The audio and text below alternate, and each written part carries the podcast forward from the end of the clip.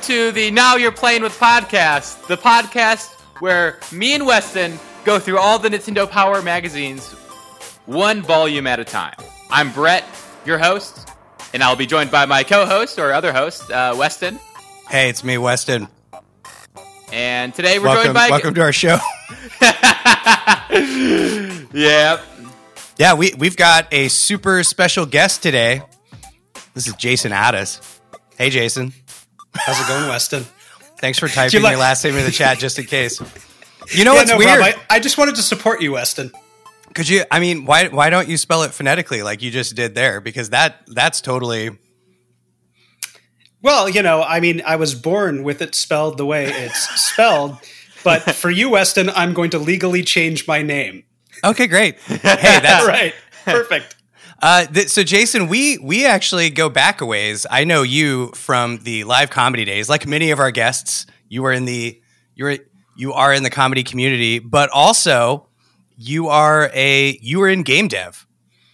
Yeah, yeah. I'm. Uh, I come out of the theater and improv community, but I've got a uh, 20 plus year career of uh, working on games and production and development, and uh, this is cool. This is the first time I think like my improv and my career have converged for a giant cage match. Yeah, yeah. No, it's, you, you are you are the perfect fit for this show because uh, while this is I, No pressure. I'd say we're a comedy show first, but we are also huge nerds about games and games history. So Oh my god, I am I am a giant nerd. In fact, my uh, my social handle. I mean, it's not this, but uh, I do go by like the fit nerd dad because I love fitness. I am a total nerd um, in all ways imaginable, and also I'm a dad.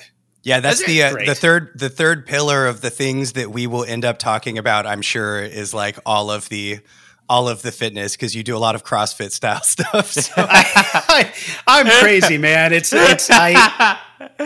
You know, yes, yes. That's a great three things, I think. I think you picked three defining qualities. I think that, I think that's really solid pillars. I mean, we're basically the same person. It's minus minus the uh, the kid, right? yeah. If you if you'll okay, so one one detail that I want to call out uh, about you, Jason, is that the improv group you're a part of is actually legendary in the improv community. It's the Doubtful Guests, and it is this. Let me see if I can describe it well. It is a live macabre cabaret with like musical accompaniment where you guys are all like dead ghouls who put on this like messed up morality play and it is super fun and gross and horny That's the perfect. That is the perfect description of it. Super gross and horny. it's gr- Yeah. you guys are part of this legendary super gross and horny improv group. Gross and horny are your two other pillars. Uh, I know, I know. I'm gonna, I'm gonna abandon all other pillars and just double down on gross and horny. you know we probably one thing of all the things we discussed uh, when we were getting you set up on the tech side uh, we, we probably should have discussed how this going on this podcast might affect your career uh, yeah, that's the biggest issue we're going to run into. Um, but you were already in the doubtful guest so i'm not sure like people have already accepted you like the real you so i think we're good I mean, if if if that is the real me, I think my family, my family should be concerned. But yes, yes, indeed. Uh, they tried to get rid of me a couple times, uh, but it didn't work out. It just didn't. No, they didn't try to get rid of me. Um, Well, they did. You told a story the other day about how you had to be replaced because you were having a kid, if I remember correctly. Yeah, there were two times. So, so the doubtful guest is really awesome in that uh, a lot of times improv groups will get together and they'll have a good run for a couple years. But typically, people jump around to different improv groups. They're constantly sort of evolving. They move on to other things. But we had this really great show, um, and we did it on and off for like over a decade. You know, uh, and it's Wow. really, really a rare thing. And and part of what Yeah. comes with that is like imagine like a bunch of professionals trying to find time especially as you get married Yeah. and you have kids and all in a career and you're like how do we all come together so at one point I couldn't do one of the runs because I was getting married and going on my honeymoon.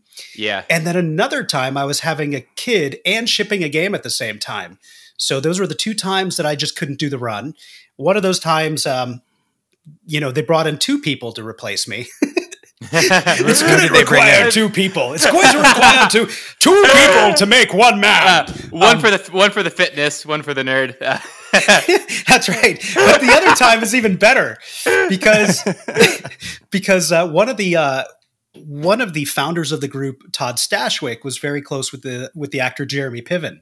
So I couldn't do a run, so he called his buddy Jeremy, and I literally got replaced by like an A list celebrity for a run month, Jeremy Piven, and then I'm coming back afterwards, and like coming back to the group that I helped to create, and then I'm replacing Jeremy Piven. Oh, it's amazing. Oh man, so That's good. wild. Do you still perform with them? uh, yeah. I mean, we the last time we performed was before the pandemic. Um, we did a run at the Acme, uh, the Acme Theater in North Hollywood. It was a blast. Like That's awesome. we we went up for just a couple nights. We sold that place out. It was just jam packed. Uh, because we really only get together every couple years now when we're able to. So yeah. it's always a special thing when we get to come back and do that. And it's like riding a bike, you know, you do a Ah, show that long and you just kind of like settle right in. And the only thing that you really need to worry about is, you know, improv, even though it's made up, you still need to get some reps.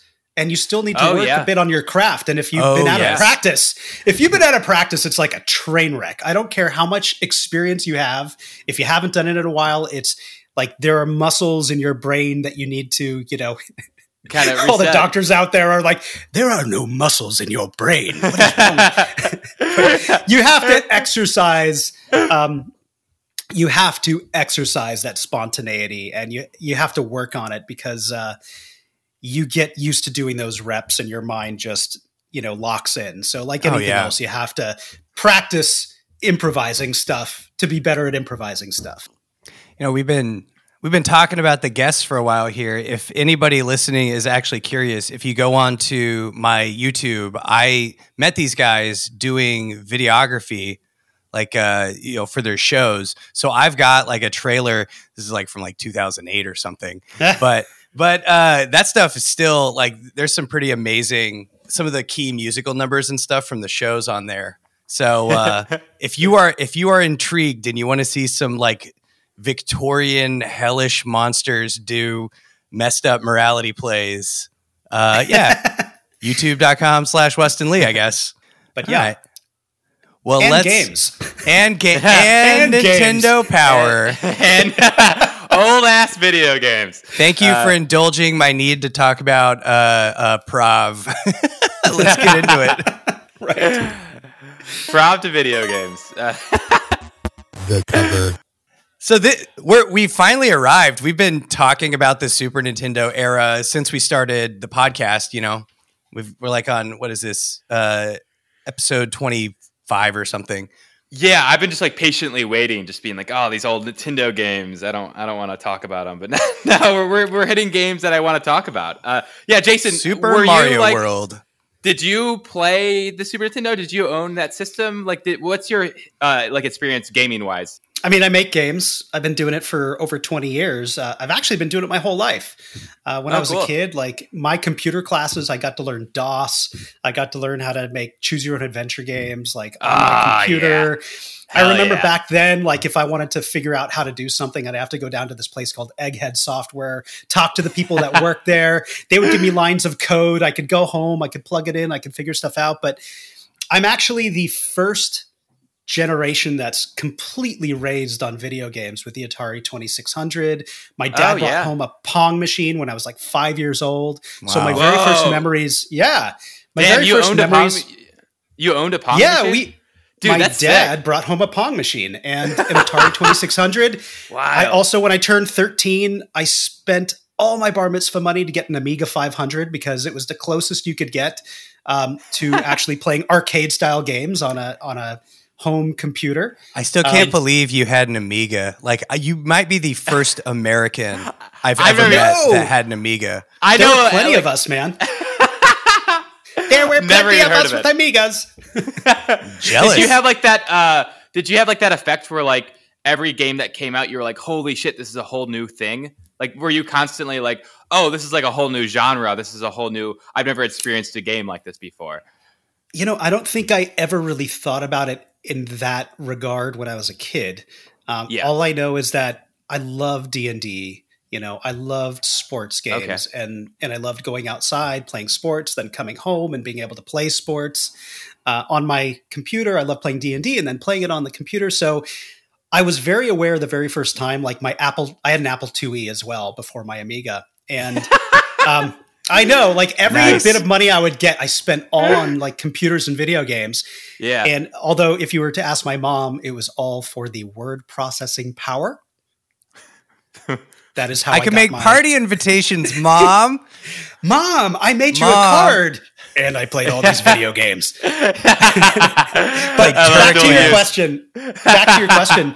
My relationship with the Super Nintendo is pretty cool because once I got to college, I I started running out of time to play games. I still had, you know, I still had my Amiga 500 and I still played in the beginning, but then I got so crazy busy. And it wasn't until like my senior year when things started to mellow a little bit.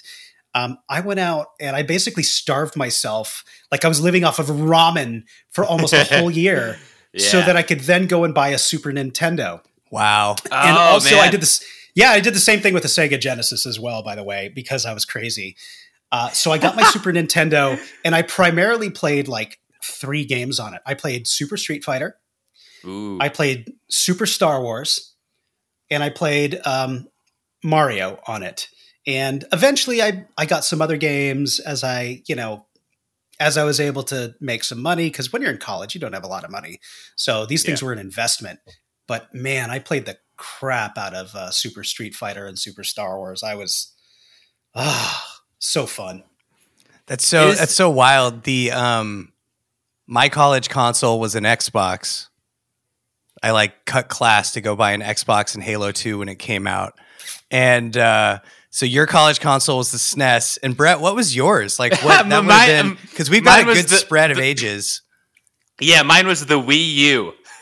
nice. You got to I think you got the short end of the stick as far as No, no, no, no, go. no, no. It's not a great system, but it's a great college system because there's so many like party games and stuff. It was like Oh great yeah. uh, to drink with some buddies and play the Wii U. That's amazing.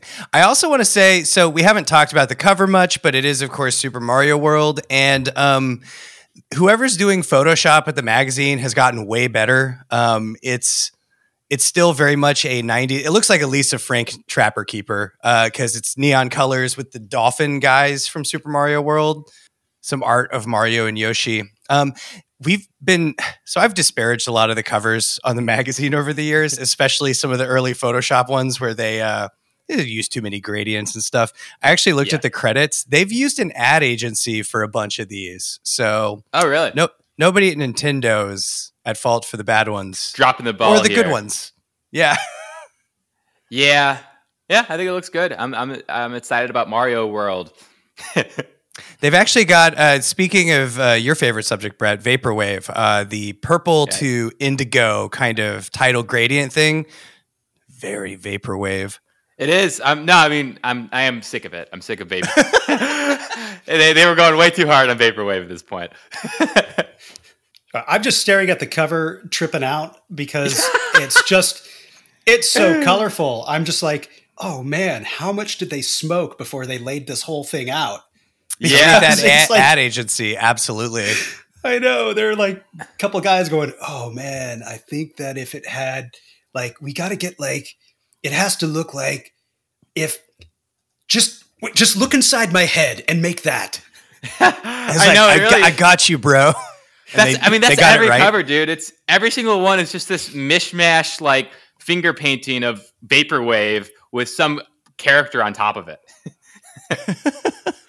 I love it. They all, I mean, and they all also kind of feel like they're the same cover. Like if you start going back and Yeah, looking oh, at yeah. every single cover, Same thing. It's probably just the like a- same agency. Mailbox.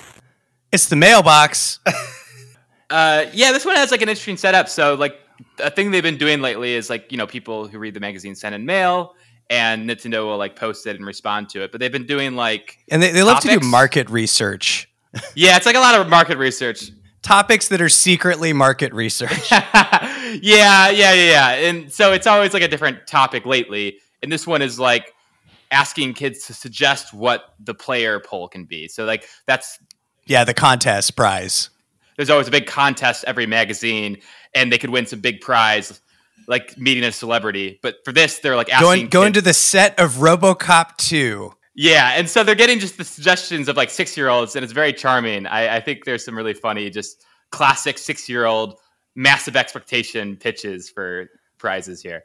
I think probably the most extreme. Well, I don't know. You guys might disagree on this one, but somebody wants an actual life simulation of SimCity, which means they want to be the comptroller of a town. as, as and then the town is yeah like destroyed by natural disasters. Like when I think about how I wouldn't want to spend like eternity, it would be trapped inside any character in a sim world. Oh yeah. You know, just pathing around in the same area. You know, it just seems terrible. Especially with kids. Like I feel like any kid on those sim games is just straight up just torturing the the virtual guests. Like that's Oh yeah.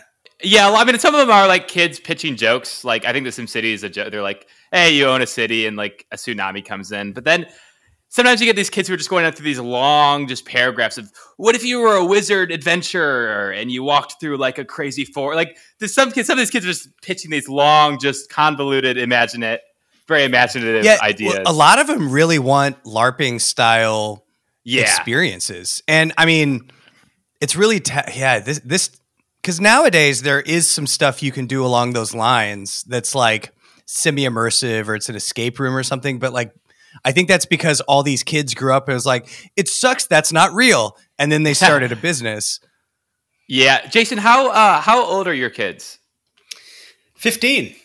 Okay, what do you, do you what what's the age when like their imagination gets realistic? Like I feel like there's an age where like there's a level where like there's there's like a level where they're like expectations of things can be like so out of whack. Like they they really still think magic is real. Like there's a level of like Yeah, can Santa please come to my birthday kind of yeah, like like me as a kid, like I remember like we were like drawing schematics for my like dog my like dog house, and I drew like a j- massive mansion where we all had rooms, thinking we could build that for my dog. And then like a year later, I remember thinking like, oh man, I guess we couldn't have done that. Do you know like that age? is there like an age you could point to where the brain is developed to that point? I mean, I I feel like life is a series of being surprised by my kids' vivid imagination uh, in ways that I di- in ways that I didn't expect. You know, like I think when my kid was like ten years old, uh, man, we've had Sims for a lo- Sim Four for a long time, and my kid loves that game, but they play it in ways that are surprising and unexpected. Like, let's see if I could, you know, create this whole family and let's see if we could get them having a bunch of people over to the house. Now let's try to lock everybody into the house. Now let's see if we can have them Yeah. all. Let's see if we could have them all die because they can't take out the garbage. How long does it take for garbage to kill a bunch of Sims? How long will it take until they start a fire and they all burn in a garbage fire dumpster because I've locked them all? Like that is the kind Yeah. of crazy. That's the crazy stuff that happens like, and it only just gets more complicated over time. Like, you're like, all right, you know, like my kid's like 12 years old. They come out with a puppy pack and all the animals, and then my kid's like, let's see how long it takes to have 10 animals in this house. Now let's close all the doors and windows. How long does it take for the animals to take over and to start eating the humans? Like, I, I love that there's a very That's specific super fun. There is a red button in their mind that they press where it's just like, now let's take all the doors out from the house. yes. And let's see how long I can kill them using the items in the house. Yeah, How long it It takes to always- kill them. it always leads to the doors going away and like, what i don't i don't want a window into my kids dreams for this very reason Hey, listen, I love the latest draft of the script. It's it's real good. I just have one note. What if on page 30, when everybody's in in the house, What if they the doors just disappear? What if we take away the doors? It's going to be like Matrix where everybody's mouths disappear, but it's just going to be doors. You know, just doors. It's a social experiment. Let's see what happens. Final thought for this, because the winner was one of these people that wrote in with a suggestion, and that's why this contest is good. I think they sent this ask out for contest ideas after the one where the prize was a golf cart and a set of golf clubs. Yeah, they were a little tapped out of ideas at that point. Yeah, Yeah, they, they let Bill in accounting pick what the prize was one month, and it was a disaster with the kids. So they're like, "Well, what do you want?" Although I, I still would defend. I think uh, as a kid, a golf cart would be pretty sick. That's what you said at the time. All right, let's see. Features. Uh, we got like what 16 pages on Super Mario World, which if you're somebody who plays games, I feel like Mario World is regularly at the top of people's lists. So this is like establishing stuff that I personally know by heart at this point. Yeah, I, I've only the, beaten the it power once, up but- structure. Yeah, Yeah, dude, it's such a great game, man. That that's special secret Star World, man. That's the coolest shit ever. I can't believe they Jason, you're in dev. What do you think about this? They literally show everything in the game. Like they they show the Star World, they even show the special map with all like the hard levels. It's the whole thing. I think for for this particular game, it's it's not like it's a it's a Mario game. It's not like like the point of the game is to surprise you with some giant reveal. It's are you good enough to get through all the challenges Ah. we're going to throw your way? So it doesn't really like it for me personally it doesn't really like bug me. Like now if I was working on some some really, you know, big game with a story mode where there's a giant twist and a crazy ending, I'd be like, oh, yeah, hell no, you're not showing any of that. I need the players to be surprised by what's going to Yeah. happen because it's more emotionally evoking. Um, yeah. like th- like the thing about Mario that I really really loved, especially as a kid and even today, is that like I feel like this is the last of those like action platform games that is all about skill and constantly throwing more difficult challenges your way. Like it's Yeah. before the world, it's before the gaming community, or rather the gaming industry, decided that that all humans are stupid and they want everything handed to them like on a platter Yeah, like the way that playtesting sort of evolved games in like the early 2000s once once that became a thing it was like hey you know what? Gamers are really getting stuck and confused here. It's really hard for them to do this thing. Let's let's try to like make sure that we could you know hand it to them. If they fail three times we're just going to make it really easy so they keep going. We don't want them stuck. I grew up with Yeah. games that were effing hard and you felt so good when you'd pass a level. You'd celebrate. You'd be jumping up and down in your room. You'd be screaming with your friends, like, "Oh my god, we passed! We're on to the next level!" It's interesting because um, that you say that because you know you talk about game game uh, play testing becoming big, and I think about all the stuff I've read and seen about Half Life, which it sounds like was one of the first games where they really just sat over somebody's shoulder and watched them try to play it. And Mario World makes me think of the Half Life games and how the levels are designed because they'll they'll be de- designed around an idea, you know, where it's just like I don't know. There's a bunch of platforms on on rails, you know, and a bunch of them are going to drop when they get to the end of the rail, and that's what the level is. And so you kind of give the player an idea, and they do have to figure it out for themselves. Like you know, you have kind of that first one that's relatively simple, but then it builds and builds and builds on it. And it's one of my favorite types of level design, and it's so fun to see it like continue to show up in modern, like even Half Life Alyx, you know, like it's in VR now, where it's just like, yeah, this level's about an idea and go. Uh, it it almost feels like a sketch, like a sketch comedy sketch, where it's like, okay, idea escalation, uh, which is fun, and like, uh, uh, what I like as well, like the same reason why I like might like a sketch show is like you're constantly being surprised and like being stimulated with new ideas, and it's always exciting. Uh, Oh yeah, like gr- great comedy is all about heightening an idea, and and you continue to heighten it, and it gets so absurd, and then and then it's about like. Okay, we've reached the peak and out. like you want to Yeah. cut out of it as quick as possible. Like once you Yeah. sort of heighten it to that point, you're right. Like great games are similar. You take a very simple idea and and you add a single thing into it to heighten like an action plot like mario for example like they'll add one brand new element after maybe three levels Hmm. and now you have to master that you know the game with that one additional difficult element. And now they've added one more element to it a little later. And before you know it, everything's built from you know level to level to level to area to area to island to island until suddenly they're throwing everything at you. And it's Yeah. really freaking hard. And it's completely exhilarating to actually defeat a level you know? And i feel i feel like games are actually coming back to that. It's okay to make really hard games again and Oh, yeah. to make games where it's like where it's okay to get frustrated and to want to throw your controller because when you pass a level you'll actually feel like you accomplished something again Thank you FromSoftware. yeah, from Yeah. so- from I- software. Oh my god. I just beat Elden Ring, and man, was that a journey. Spent like 150. How, how long? What was your playtime again? I, I didn't look. I don't want to look, but 140, 150 probably. But yeah, it's. I'm glad that we are going back to it because it is like, um, it's such a fun feeling to like know the level. To, like it's just you feel like you did something. There's like level of accomplishment that Yeah. is kind of missed. And when designers make a game that's difficult, they're actually complimenting the players. They're going, "We know that you guys aren't stupid. We know that you guys like a challenge. We know that you guys are doing this to solve puzzles and figure out timing and to employ a strategy. We're not treating you like you're all just a bunch of brain dead lemmings that need everything handed to you." I love that. I love being challenged with puzzles. I love being challenged with strategy. Yeah. But there was this whole period of time in the early 2000s where, you know, I think play testing started. Oh my gosh, the, the best analogy I ever heard about like play, not analogy, but great play testing is about just taking the suck out.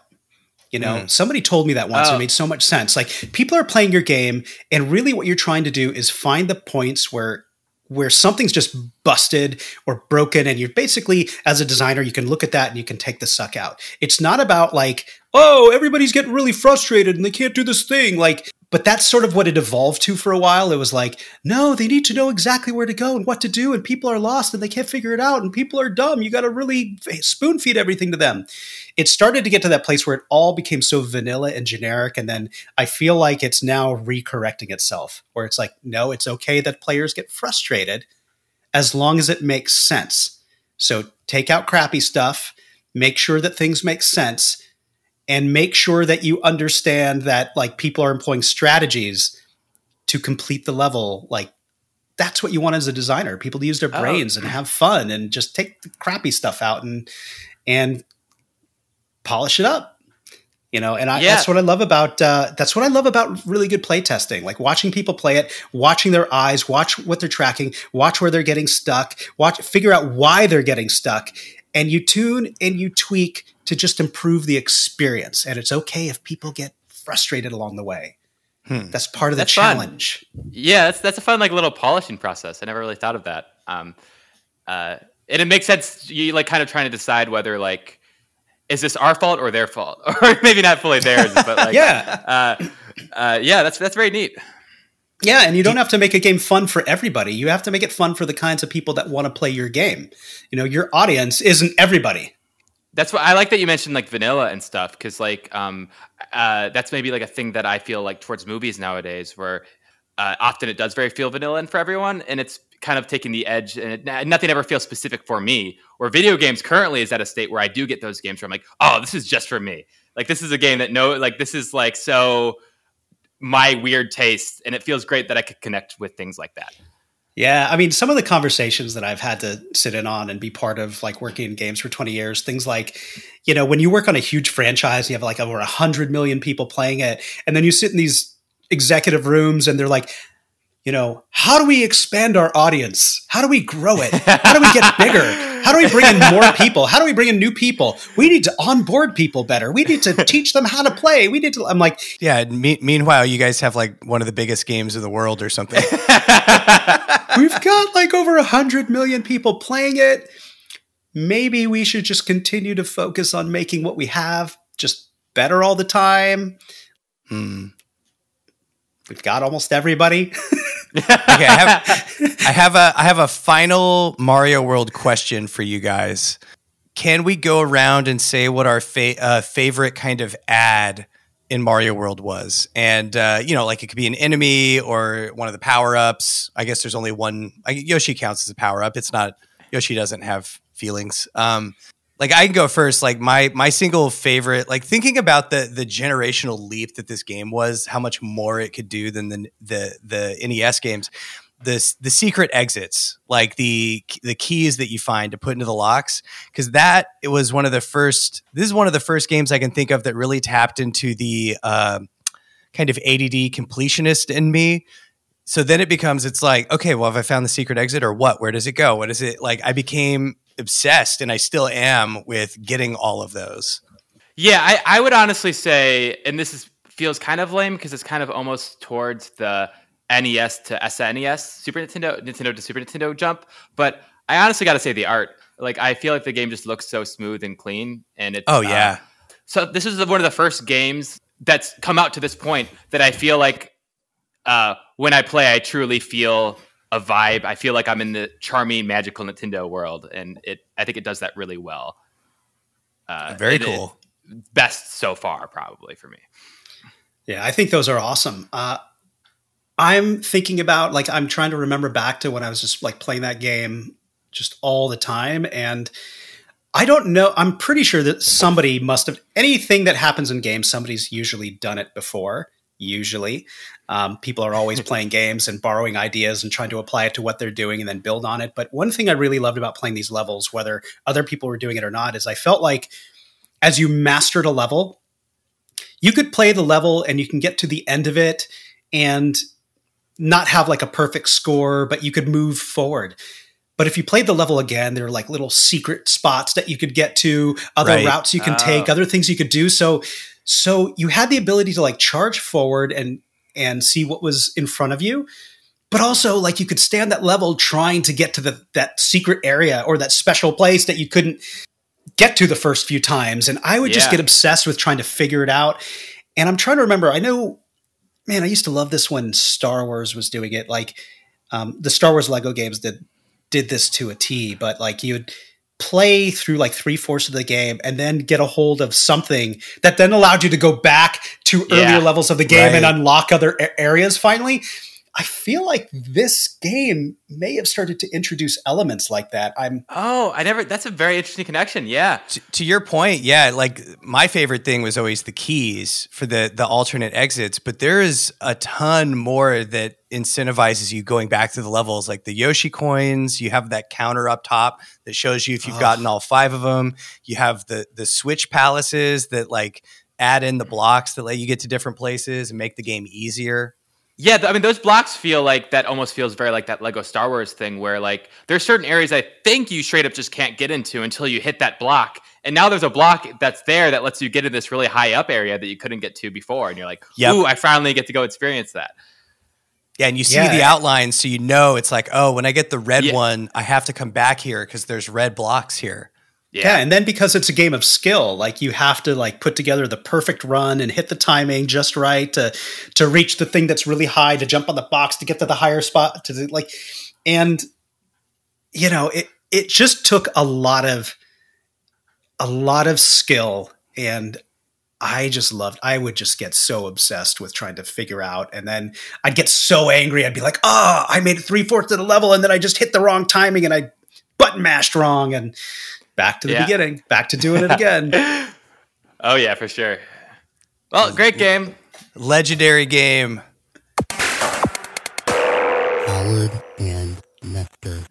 Jason, did did we properly prepare you for? Yeah, no, I remember telling you about Howard and Nester, the comic. Um, yeah, this one is. Uh, I don't know where to start, but I guess we should run through what happens in this issue's Nester's Excellent Adventures. It's it's a Bill and Ted themed one, and I guess there's there's air guitar tryouts, and Nester is initially tries to uh, game the system by tricking all the other air guitar contestants into thinking the contest is the next day. Yeah, I I do want to point out just this first panel is pretty wild to me. It's just a oh, yeah. um, it's in the first panel, they're at the outside of a building. There's a large poster for excellent air guitar tryouts. Already a pretty weird thing to begin with. And there's just a cowboy kid right next to him saying, "Ah, gee, shucks, I thought this was the rodeo." And, and, uh, and Nester, and Nester just po- is just pointing at him like, "Who's this idiot?" Well, that's just like pointing. Get a load of this guy.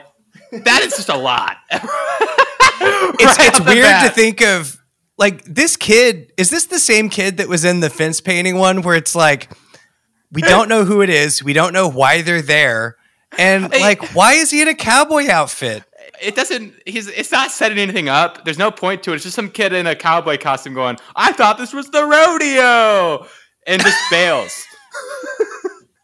Can, can we also just talk about the random paintbrush? Is anybody going to talk about the paintbrush? Well he What's- it's it's actually not um it's not set up in the comic very well but you can see in the second panel everybody's talking about the delay and Nester is pointing at the paintbrush. So he painted the word tomorrow under the air guitar tryouts poster. Instead of instead of showing him having drew like they should probably show the poster that he manipulated. But they don't they don't they just show him pointing to a to a paintbrush going look what i You did. just barely see it in the background. I know it's like it's not even it's. I can't even right now. I'm. I'm they did not put this through user testing. oh no no, they absolutely. I don't think. I don't think anybody reads this comic before it's uh, before it's published. oh man So uh, another note here is when he's with the contestants, where he's like, not only has he tricked the contestants to the air guitar, which by the way, I would love to know what this uh, this older lady her air guitar style is. I bet she's awesome. But like Nester not only tricks them into the the contest, you know, being delayed so that he's the only contestant. He then is like, "Well, I'm going to practice. So if you guys want to check this out." And then he, instead of air guitaring, he break dances. Not only does he is he breakdancing, he's like maybe doing the most dangerous thing in all of breakdancing, spinning which on his head. spinning on his head. And he's not even doing it the right way where you keep your shoulder and neck muscles really strong so you have that strong base. His whole back is like bent over. He, he's going to break his own neck for sure. what a wild first four panels just yeah, that's four panels. And then, if, uh, okay, so look at my air guitar spins on head so the unexplained cowboy, not air guitar. Air guitar contestants are not really tracking. And then, of course, they find out that he has tricked them and he runs and hides in a phone booth. And it just gets it just gets weirder. Um, so while he's in the phone booth, there's a run of bits where let's see. The first one is he picks up the phone and tries to call Bill, Ted, or Rufus. Uh, tries to call George Carlin to get him out of there. And uh, wait, that was George Carlin, right? Am I i think so yeah okay? Yeah. I'm not i'm not positive but And then at the other end, like instead of those guys, uh, it's it's like a quote from the Wizard of Oz about clicking your heels together.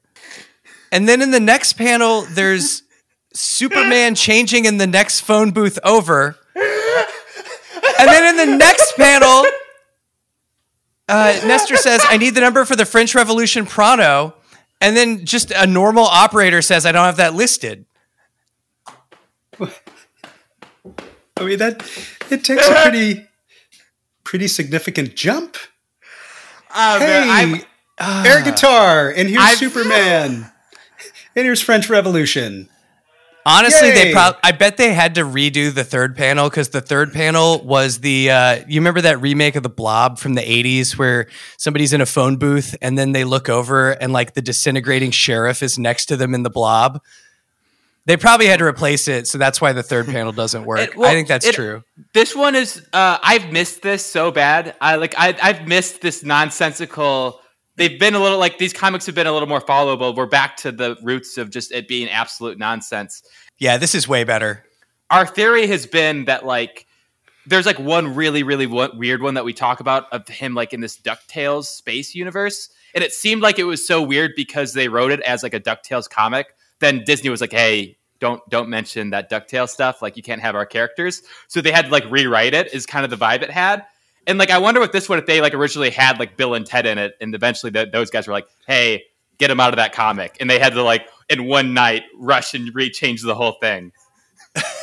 uh, My God, I I still can't get past this this one with Superman. Like it's not well with Z Man, I guess. Because Yeah, it's it's uh, like an off-brand Superman. yeah, because you know, like they had to put this through legal clearances even back then. Oh And yeah. they're like, no, you can't have Superman. We'll get sued. So he just paints a Z on the chest.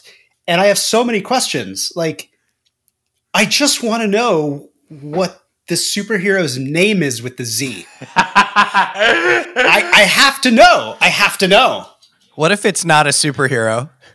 He almost just- It's just a guy It's, a, it's just a man who who uh, gets naked who in has, phone a, booth. who has a trench coat that's like Oh yeah. half of the way down and a shirt, shirt with a Z on it. it, that, they almost inadvertently made the um, the Wario Superman. It's uh, like how Wario Oh. is the backwards Super Wait, Mario. but is there's the already a Wario Superman. It's Bizarro. You know, man, Bizarro like the anti-Superman. Well, and look look at look at the guy look at the Superman's hand like up by his mouth as he stares at the kid. It's just it's creepers. Yeah, man. it's it's- creepers. He's like, Yeah, why is this- oh, oh, there's somebody in the next. Yeah, he's like chewing on his index finger. He wanted to be seen. It's almost three o'clock. I better, I better get into the phone booth near the school. Like, what is that? Yeah, oh, uh, Z-Man is just like Superman, but he can only change if somebody's watching him. Okay, well, we can continue. This this comic still further on is continues to go down Nonsense Street. So he runs into Lincoln Park after this, where he I runs want into. to, to be fair, this is not Linkin Park the band. It's Lincoln Park, yeah, like, like, uh, uh, like Abraham like Lincoln. Well, like Lincoln Park's like a real like park, right? Yeah, it's a real place. Yep. Yep. Oh, yeah. Okay, wait, what city is it in? Through the magic of Google. Yeah, where does where does Nester live, or at least where is he in this episode? Looks like there's a Lincoln Park uh, up in the valley. So, Yeah, Chicago, right? oh no, I was there's a- talking about L.A. Chicago.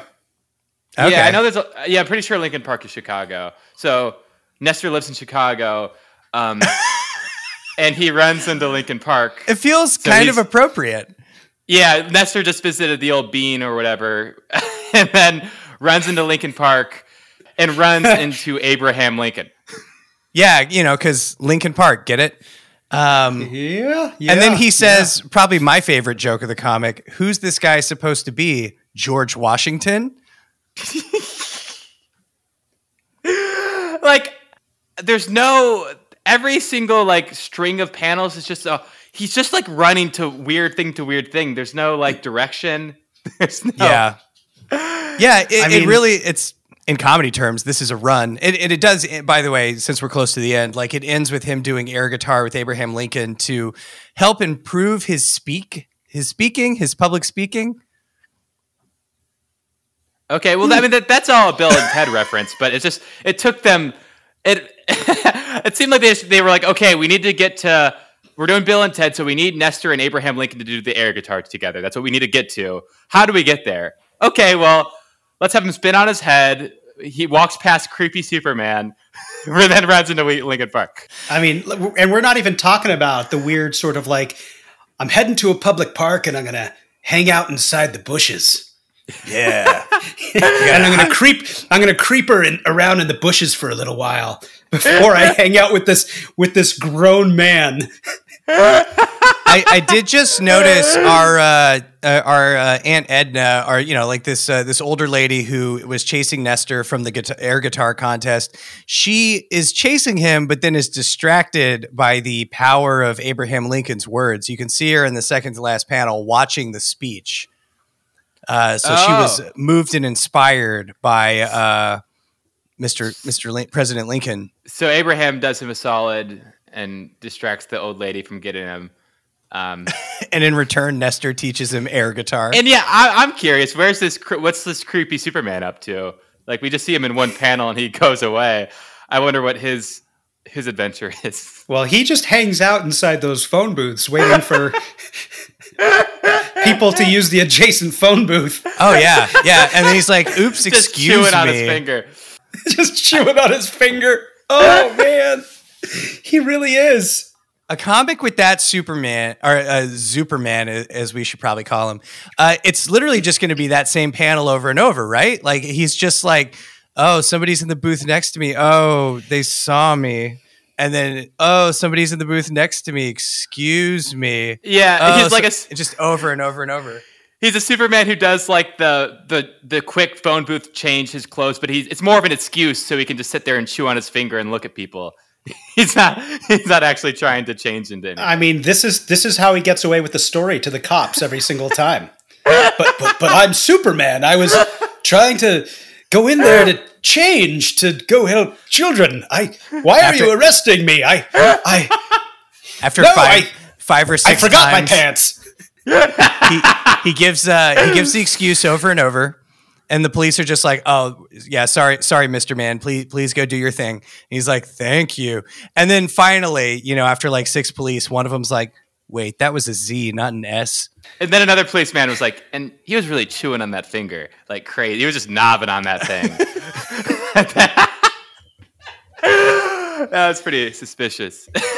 Uh, I mean, All look at the face of Nester. I like just look at Nester staring at him like my parents warned me about people like this. I don't think I should be in this phone booth anymore. I, I gotta say, if there's a my single favorite Nester expression panel of the last few comics is the very first one here, where he's like, "Get a load of this guy" to the cowboy kid, uh, because the look on his face is really like, "Wow, what an idiot!" But it's very clear that he is also very dumb, yeah. and I just I love it so much. I'm gonna make it into a T-shirt. Uh, yeah, this was wild. This was this was a wild one. I got I got I got nothing else to say. This is this was wild.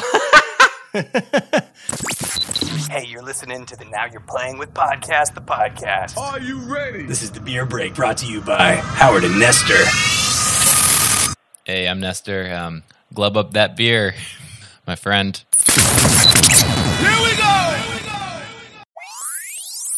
All right, you want to send me and Weston some emails?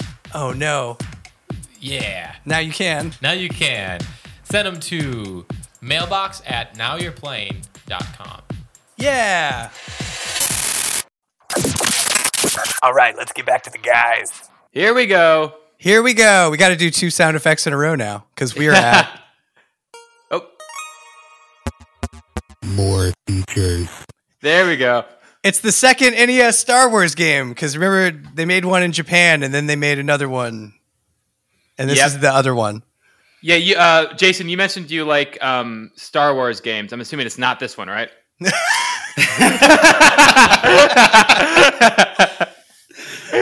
In the event that a future employer could be could be Lucasfilm. They know they they signed off on these games. They know. Yeah, this is this is not the this is definitely not not the one. Um, I was a big fan of the Super Nintendo Super Star Wars uh, game. I So it's, that one's just called Super Star Wars, right? It's just Yeah. Super Yep. Star Wars. Yeah, that that game's awesome. It's very arcadey. They're like really fun and crazy. Yeah, just another really awesome action platformer. I don't think I'm as familiar with this particular one. I mean, I'm looking at it, I'm like, this looks familiar.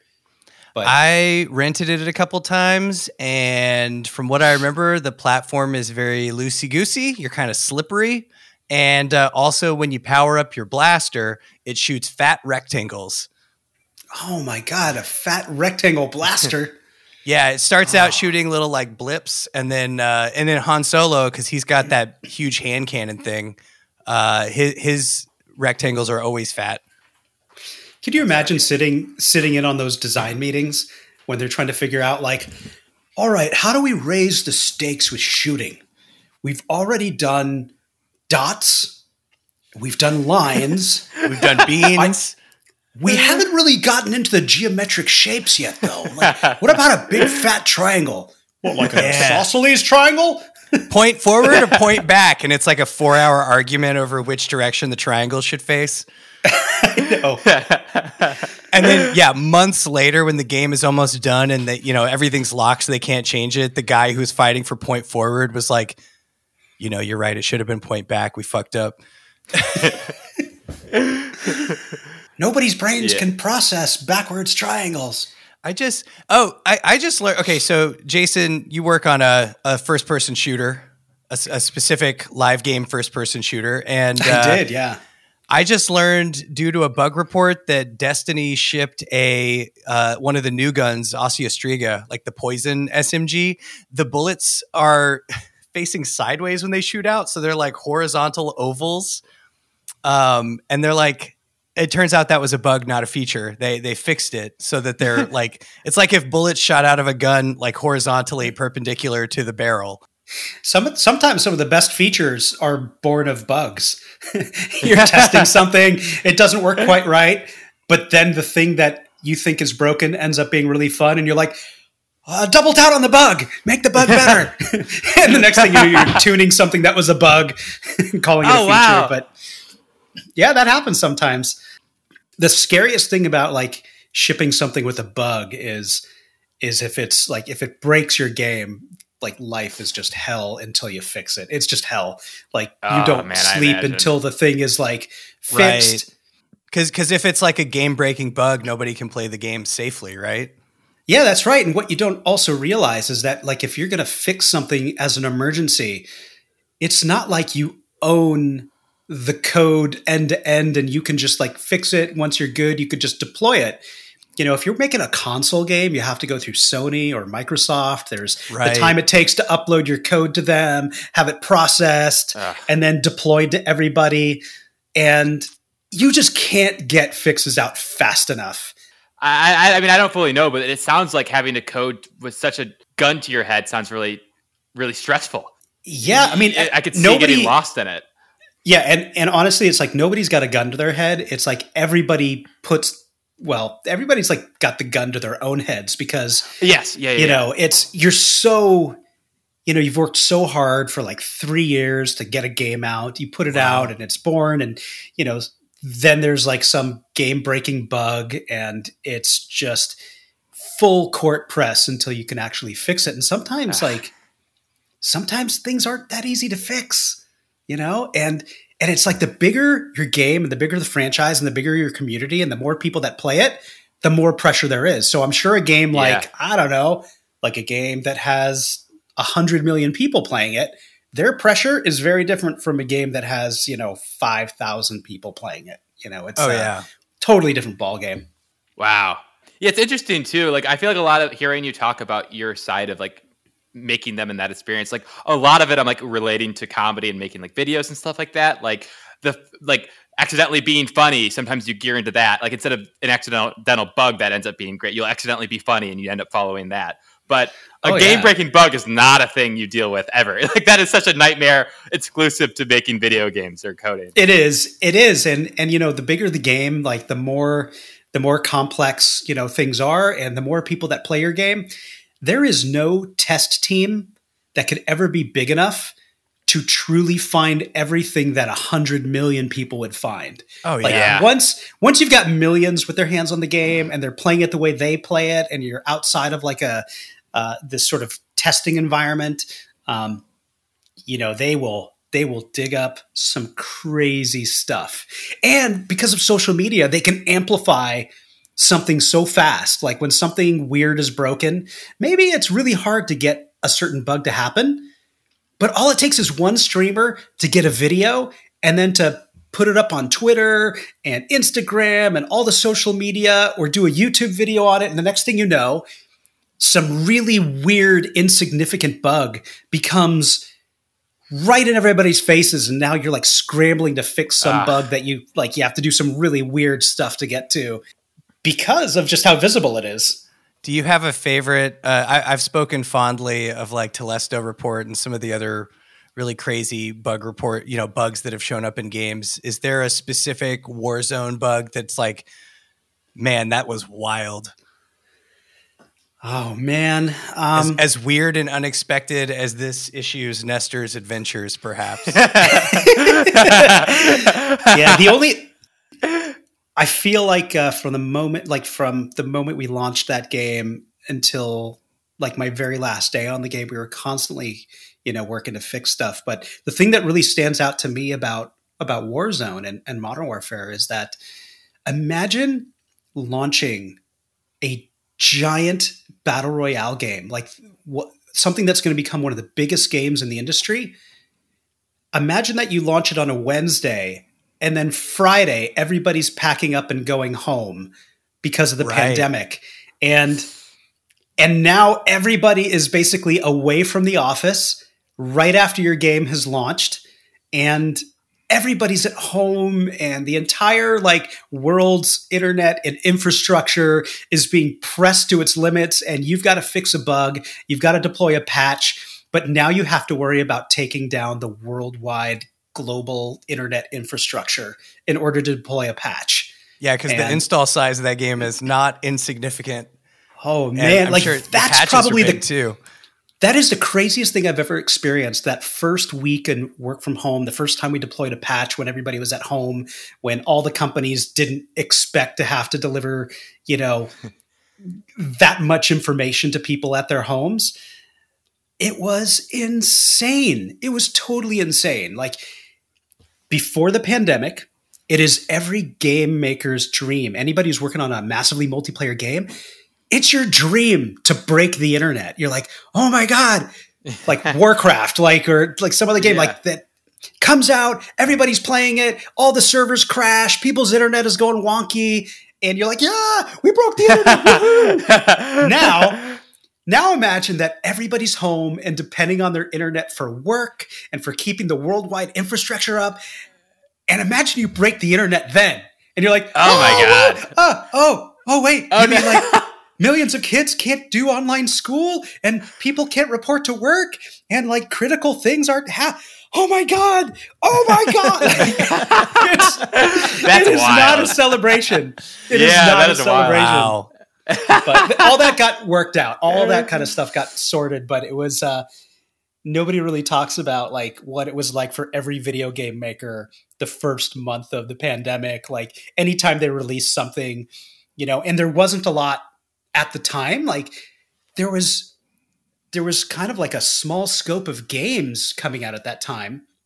And so if you're one of the handful of games that everybody's playing during the pandemic, like Warzone, Animal Crossing, Fortnite, like you everybody's depending on your game. And yet the same thing that everybody's depending on like if you want to update it and do other things with it, you're like, how do we deliver all this content? What time of the day can we release this patch and not ruin Australia or not ruin the UK or not ruin the US? like it all got Yeah. sorted out it all got worked out but that was the craziest craziest window of time in my entire like gaming history you know it had nothing to do with our actual game but everything to do with our game and the impact of patch releases Hey, I, I played a lot of Warzone at the beginning of the pandemic. Like a lot. Uh, all right, next up, a not especially astounding looking version of Smash TV uh, for the NES. And like, I mean, the other thing about this version is uh, if you want your eight way directional fire, you got to use two controllers. So hey, maybe pick up that uh, Super Nintendo one so that you have those face buttons that can be your directions at least. yeah, this doesn't seem like the right way to play Smash TV. Yeah the general the general rule is um, when you have a fighting game you want to fight the opponent and not your controller yeah. Speaking Yeah. of uh, uh, fighting uh, Street Fighter on Super Nintendo, though, did you have a fight stick or did you just uh, rough it with the controller and the shoulder buttons?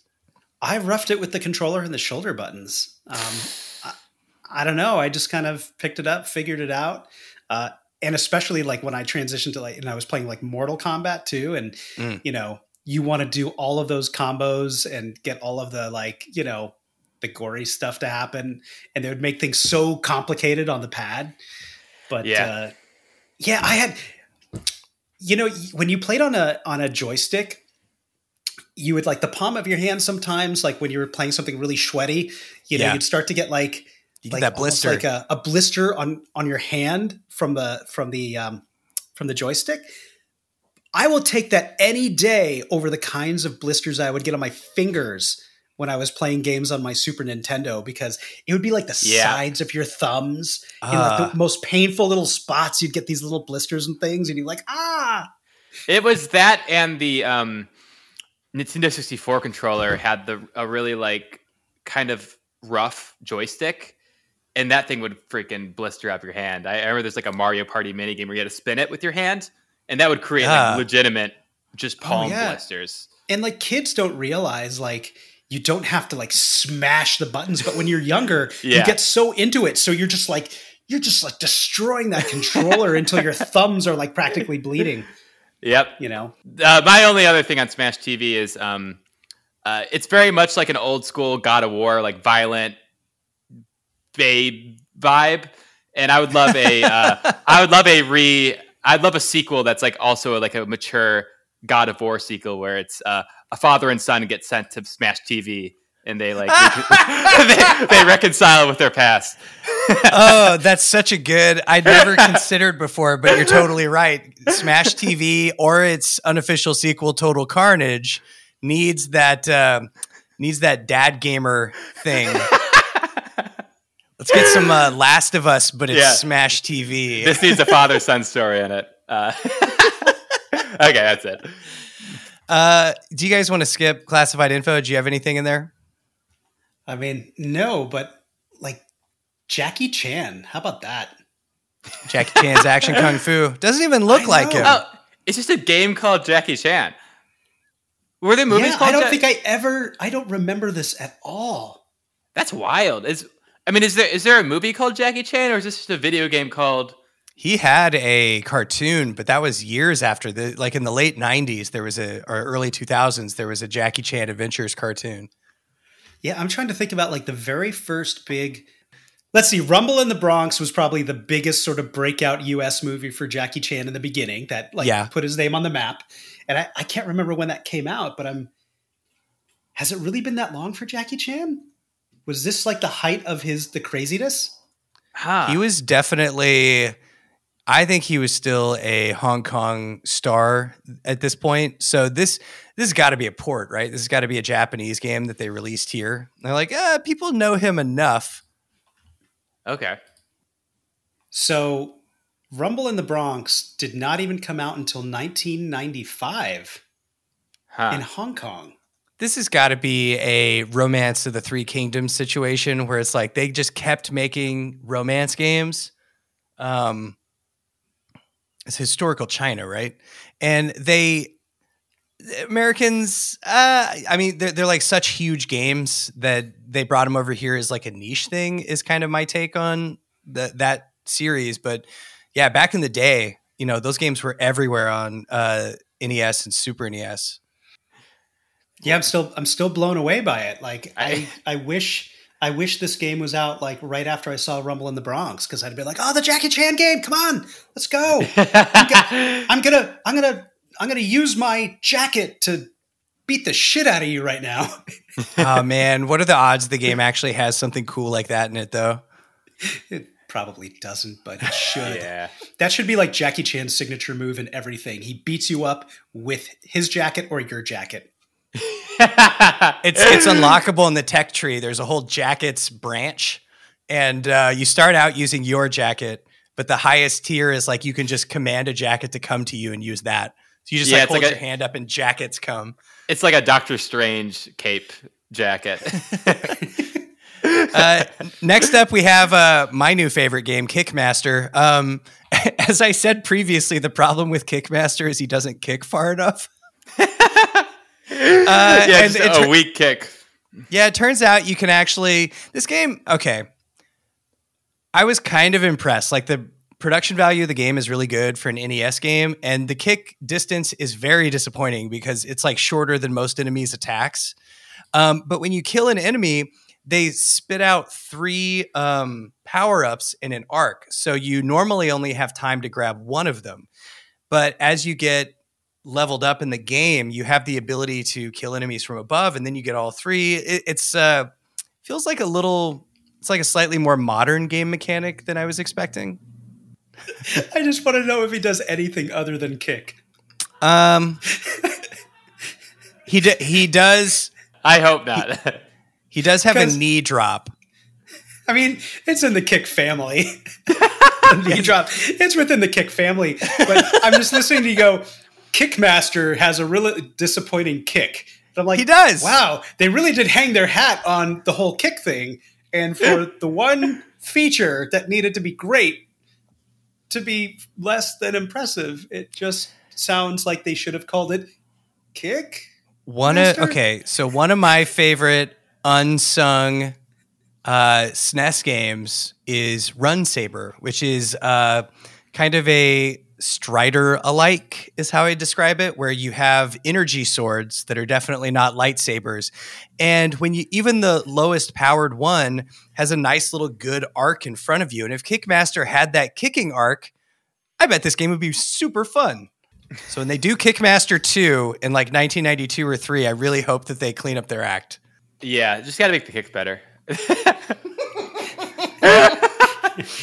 I would like I would like them to set up why he only kicks. Because I feel like it's a waste of arms. I'm just saying. Well, you don't got the reach with the arms, it'd be even worse. I know, but then what happens when people get really, really close? Mm. You know, I mean, it's just is he just married to only the legs? Like, does he have to just sort of figure out like, you know, what he does with his feet only and all? Like, Yeah. was this guy? Did he have like a challenge? Did a buddy bet him like, I'll bet you could only, I'll bet you can't use just your legs to defeat these guys. yeah, I I want the first cutscene to be him driving his car with his legs. Like, Uh, he's a uh, he's an arm model, so he, d- he can't afford to get his arms jacked up. See, I want that backstory. That that's interesting. Boy, that that would be uh every cutscene in a Kickmaster video game is him modeling with the arms, and then you get money you can spend to upgrade your kicks. ship it, ship it. I need to play I- this. That's a game, man.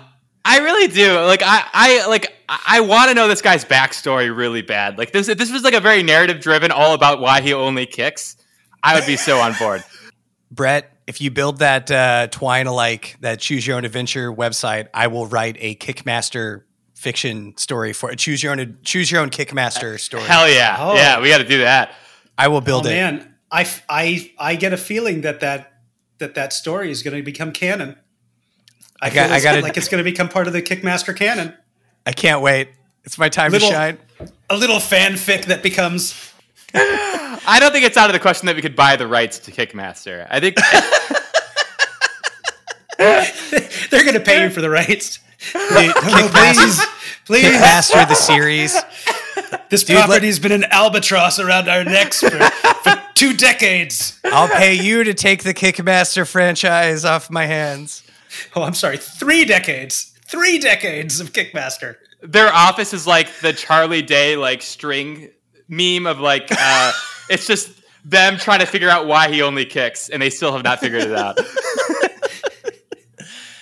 Next up, we got Worm Journey to the Center of the Earth. This game was all right, right? I don't know. Yeah, I I don't have anything about it. I got I mean, nothing. I I'm looking at page two, and I'm feeling like here's the origin story for a lot of like half the creatures you saw in Destiny. Oh hell yeah, hell They yeah! are- Look at all of them. That's all I got. Yeah, I'm, I'm down to uh, shoot by a worm here. Centerfold. Uh, unlike the art for the Nester comic, I actually love this F Zero centerfold with kind of the uh, the American comics line art style. I think this looks pretty rad. F Zero, Captain Falcon. That's all. I always love when games that wouldn't, especially at this time, wouldn't necessarily have character to them. Add there's like a lot of charm and personality to it. It's just with I don't know. It's Captain Falcon, and every racer has like a name, and like it's almost has like a uh, a pro wrestling vibe to it. It's Yeah, oh, it's just fun. he's the only one who really made it out, isn't he? Because they put him in Smash. Yeah, Smash Brothers really keeps characters relevant. I don't think he'd be around otherwise. Samurai Goro looks like he's wearing like one of those old timey football helmets. He does.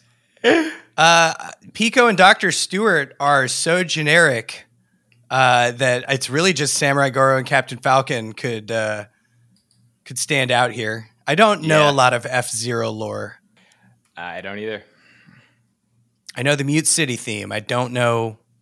I don't know what these people are doing. One of like the first 3D games though. They, At the time, seeing this and like the Mode 7 stuff in Mario World was pretty unbelievable. Like just the huge sprites and the better sound. And st- it it really did feel like this huge generational leap. yeah, I could see that. We're here. Okay, so they have a big old feature on Super Nintendo games. They're covering Castlevania 4, which I think still holds up. That's really good Castlevania. And you can whip in eight directions, which they never did again. It's just this one. Huh. Uh, yeah, all, all the, you know what happened is when Symphony of the Night hit, they're just like, no, this is what we're doing. And uh, Symphony of the Night, you, you don't even have, yeah, it's just whipping left and right or sorting left and right, if you will. If you're Yeah, I've playing never- uh, Alucard. I'm kind of intimidated to play a Castlevania game because I'm so worried I'm just going to be lost the whole time. I get, I get lost Symphony, very. man. Okay, yeah, maybe I'll have to try that at some point. I am like deep in my brain going down a rabbit hole with the uh, NES Achievers page right here. Oh, yeah, we can talk about that. Oh, yeah. I think it's. I I just can't believe like I'm realizing how hard it must have been for like the one guy who owned putting this page together. It's the most manual thing you could ever imagine, right? Yeah. There's no online leaderboards. It's like people who Yeah. really want to be in this have to score a crazy score.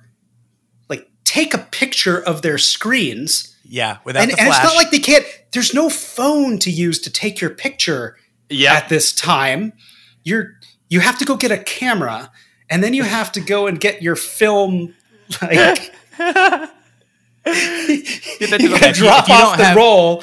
you don't have a gotta- Polaroid, you got to hope that you exposed it correctly. i know. And so all these people were crazy enough to go through the process of taking pictures of their high scores going and getting their f- photos made then taking their photo putting it in an envelope sending it like snail mail to nintendo. And then the guy and then there's some guy on the other end. This must be like the entry level job. You're gonna be in charge of all the top scores. It's Oh, like man. working the mailroom at an agency.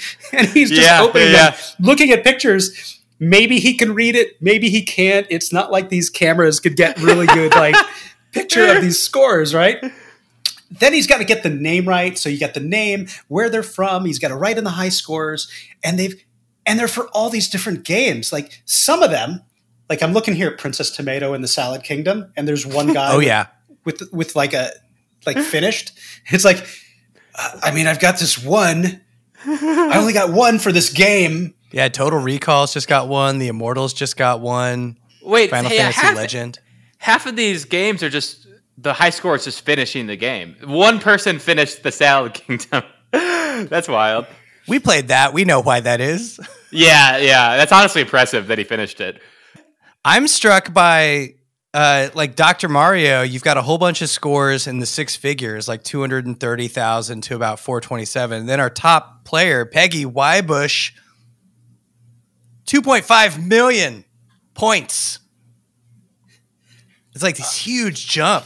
And that happens in a couple of others too. I hadn't really noticed that yeah before. there is one person that that really took the game to the next level and then the next level after that and then several levels beyond that Yep. when they got helicoptered all the way to the top after that uh, and then there's everybody else i would just like to throw out massive props to every single person that was crazy enough to take the photo and send it in and then the poor person over at nintendo power who had to like collate all that mail every month like this is his life opening mail looking Yeah, at that's a- pictures and putting it all together How many That's a great point. That it's a nightmare job, probably. Yeah, or at least entry level. Man. Think of like the fake submissions they got that they had to filter out. Think of all the liars that tried to write it. I mean, I, if I'm I, the guy, I, like I'm picturing some person working this job, just not caring. Just ah, I don't care if it's fake. Uh, put put it in. like, ah, we need this verified by at least two different people. It's SimCity. Um, honestly, I I've been thinking a lot about SimCity hitting the system and it being like it's like complex like sim game. They still make stuff like this now, and to be able to play stuff like this and Populous on like a console, it feels cool. You know, because this is an emergent game. You know, you find the gameplay as you're trying to build the city out, and uh, yeah. I don't think there was that much stuff like this before. You know, you probably get it on like the Amiga or like on PCs, but definitely not on on a console. Yeah, it was and it was a pretty good port if I remember. Like I think I played this a little bit as a kid and like not disliking it. Like it felt like it worked. See, I would be really curious. Like, I'd be really, really curious to know because I played SimCity on my Amiga and I was addicted to that game. There was nothing else like it when it came out, and I was so hooked to that game. But it, you're right; it was really complex. It was made for keyboard and mouse, like a hundred percent, and yes. And it is so hard to translate a really detailed RTS, you know, Yeah. a real time strategy game to to a console. You know, I'm just thinking about even on the Switch, like. Yeah. I saw that Civilization 4 was available on the Switch and I Right. picked it up and I'm like, "Oh, that was that was a mistake." Yep. That was I- like so impossible to play that Yeah, game on I think there's on my sometimes it Switch. is impressive at how close they can get. Like um, the kind of like Baldur's Gate style games are pretty okay on them, but still you have that level of like I should probably just pay, play this on the computer. Yeah, you're right. Like the Baldur's Gate stuff uh, works because um, you know I'm thinking about the way that they translated that. Like on on um, PlayStation, you had uh, Baldur's Gate Dark Alliance, and they were just like, "Hey, we're just going to simplify this and make this a button mashing action, you know, action RPG game." You know, Yeah. it's- Blizzard And that's got what, like, to the Diablo, same spot right? with Diablo. Yeah, Yeah, like make it more like Diablo, Diablo. controller setup is actually really slick. Yeah, but think about how far ahead like Baldur's Gate Dark Alliance was on the console because even even Diablo didn't, you know, translate to a console and make their console experience until like Diablo 3. Yeah, it was like 2014, 2015. They probably kept the console in mind when making that as well, right? It's not like Well, they had to like cuz cuz uh Snowblind Studios they did uh, Baldur's Gate Dark Alliance, then they did Champions of Norath, which was another like action RPG. You saw like um you know, Activision and Marvel put put out uh, Marvel Ultimate Alliance and Right. uh, X Men Legends, like before that, you know, because that was how you do that style game. But it really took forever for Blizzard to finally embrace that console.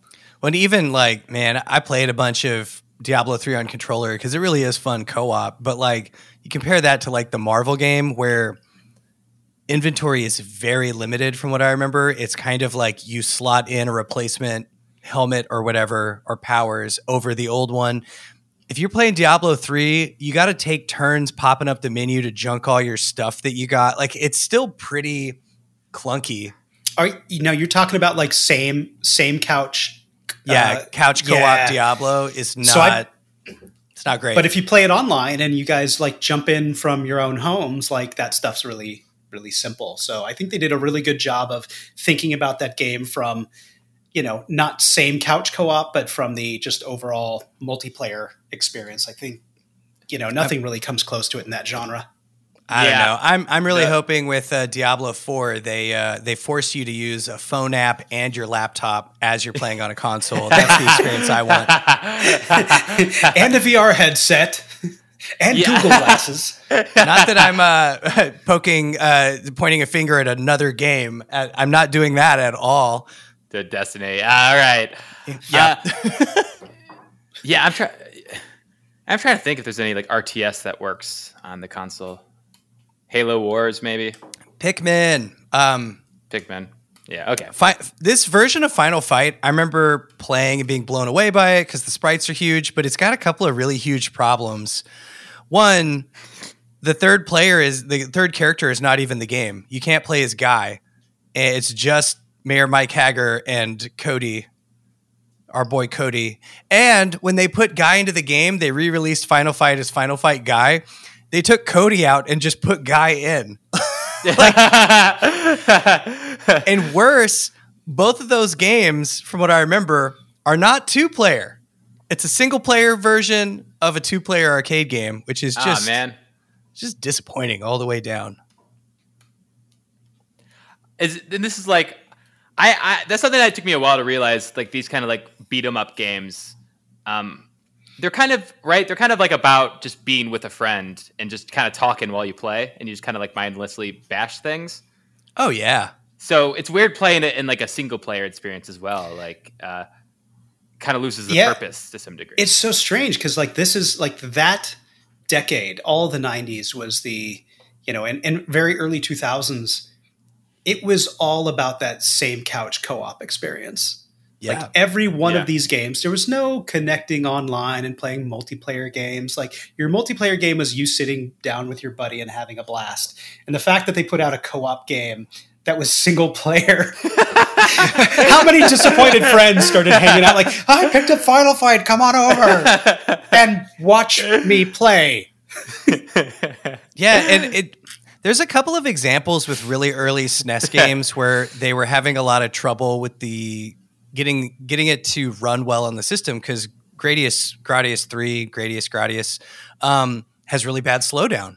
You know the the shooter, uh, and they actually kind of built the gameplay around that, where they assumed you would have the slowdown to kind of make the game a little bit easier. And uh, you know, nowadays, if you were to go uh, acquire a ROM for Gradius, you can get a ROM hack where they fake putting in one of the supplemental chips, like one of the math coprocessors from like Konami, to make it run faster, and it makes the game so much more difficult because it just wasn't supposed to run at full speed. oh, huh.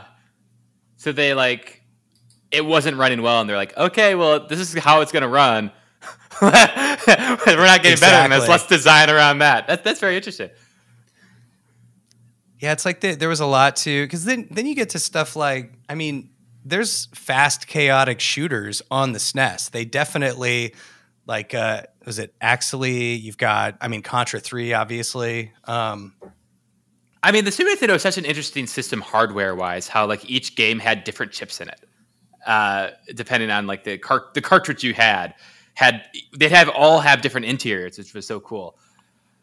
yeah, Yeah, there Sorry, were the, the yeah the different cart sizes, which dictated you know really how much of game you could get and how much game could be made, and there were different price points for them too. It's not like if you got Oh, like the smaller cart, I, I'm pretty sure there had to be different price points. to oh it. yeah, Yeah, yeah. If you're Okay. getting the new cart and you're putting your own chip on it and you know getting permission from Nintendo to build the board, all of a sudden your manufacturing cost at the game of the game is like twenty six dollars or something. So you got to sell it for eighty to even just break even. really? Because I, I guess I never had an experience like this. Would would there be games that were like way more expensive? Like like nowadays, everything's you know sixty dollars if it's AAA in general, or seventy now. But like, would you have games where like, holy shit, this one's like ninety bucks to buy? Is, is that a thing? I don't ever remember seeing a game as 90 bucks, but um, I think if we were to go back and look at it, I'll bet you there were a couple different price points depending on what, um, you know, which chip was, you know, the size of the game, I imagine. Yeah, it was like famously if it was a big RPG like a Final Fantasy three or a Phantasy Star or something, you know, on Genesis, you would see where it's like, oh dang, that that's way more expensive than the other games. I was just looking at some old This is ads. this is the $39 game versus your $29 game or something like that. Okay. Players Poll Contest. My brothers in Christ, do you want to go see the American Gladiators? Did you? Did I was because this was like a show a little before my time, uh, but Oh, a show I've always been extremely interested in. Did either of you have experience watching American Gladiators slash Oh, liking yes. it or having a feelings towards it? Hell, I yes. watched it a few times for sure. The- it's got these so when it started out the budget was pretty limited so the arenas that they would play in were pretty uh, lo-fi but man later on it started to get into pretty crazy giant pugil stick platform territory and stuff and uh, this show is super awesome Uh, man, I'm so jealous. I had uh, tennis ball cannons man because yeah, my version of this was most extreme challenge MXC, but that's not even like a f- true game show. Like you don't really like follow them because it's like a dub of a Japanese thing. Yeah. I mean, American Gladiators created a whole new genre of of television. You know, like uh, Oh, you watch yeah. now, like the Titan, the Titan games or whatever. Mhm. Um, what what is what is uh what is that one game where people have to do those obst- like crazy obstacle courses? Amer- American That- Ninja Warrior? extre- yeah, American, Ninja, Warrior. Like, Yeah. none of these would exist if it wasn't for American Gladiator. Like this show was such cheese. Like they'd get these really, like, they'd literally get these. Like I feel like if it was made today, it would be like the American Gladiators would all be these crazy fitness models that you see on Instagram doing insane things. Yeah, Yeah, they, they wouldn't be as hulked out as they were. I mean, yeah, I mean, this is all like the people- steroid era of Yeah, the gladiators are all they're all roided out bodybuilders. They're all Oh, yeah. fucking huge. they don't They're look so human. huge. But you know, and then uh, what you like everyday people would come and compete against these just monsters. And it would be like they they would frequently be fit everymen. It would be like a police officer, a firefighter, you know, it'd be like like Yeah. strong fit people and they would just get rocked by these giant muscle bound bodybuilders. Um, as a guy, uh, Jason, who's very into fitness, is there a party that ever fantasizes being in these? Like, would you be like, man, I like the idea of being this guy who can jump from ledge to ledge and parkour? Is that cool in your head?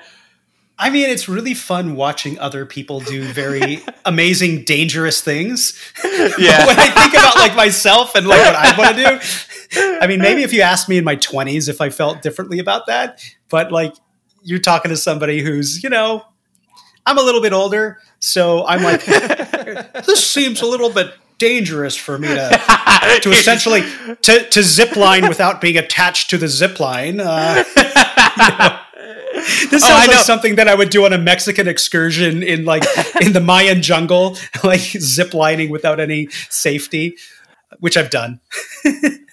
That is the thing about American Gladiators is like I feel like it's old enough where they probably didn't have safety regulations. Like I feel like it's probably more dangerous than the nowadays. It ones. is. there was a lot of pads and stuff. It feels like it was relatively safe. Um, if this was like, if there was a show in the 1960s, it would absolutely be like ziplining over a steel floor. it would be. And I feel like I feel like this was in an era where I feel like showing the really grisly injuries on this family friendly American Gladiator show is probably something they didn't do. One of the But they would- gladiators is uh, does the thing where he breaks the ligament and the muscle inside his skin just pops up Oh. into a little ball at his shoulder. Yeah. Oh, we call this the Theismann. and this one is the Napoleon McCallum. Oh my God. Yeah, for all the younger folks, uh, don't look up Napoleon McCallum's knee injury and don't look up Joe Theismann's injury. Uh, just trust us. so so yeah, if you win, you get to go see the gladiators. Very cool, and then you get to do some of their stunts yourself. So I, I'm really hopeful that one of those is the. Uh, they let you either fire the tennis ball cannon in that arena with the the shields or whatever, the cover that you have to run between, Yeah. and you know that there was like the winner was this kid who's just like, just shoot me in the stomach, point blank with the tennis ball cannon. I can take it. I can take it. This is, the, this is where they got the idea for Jackass later on. Yeah, and, and the gladiator was specifically told not to, but when the parents weren't looking, he did it.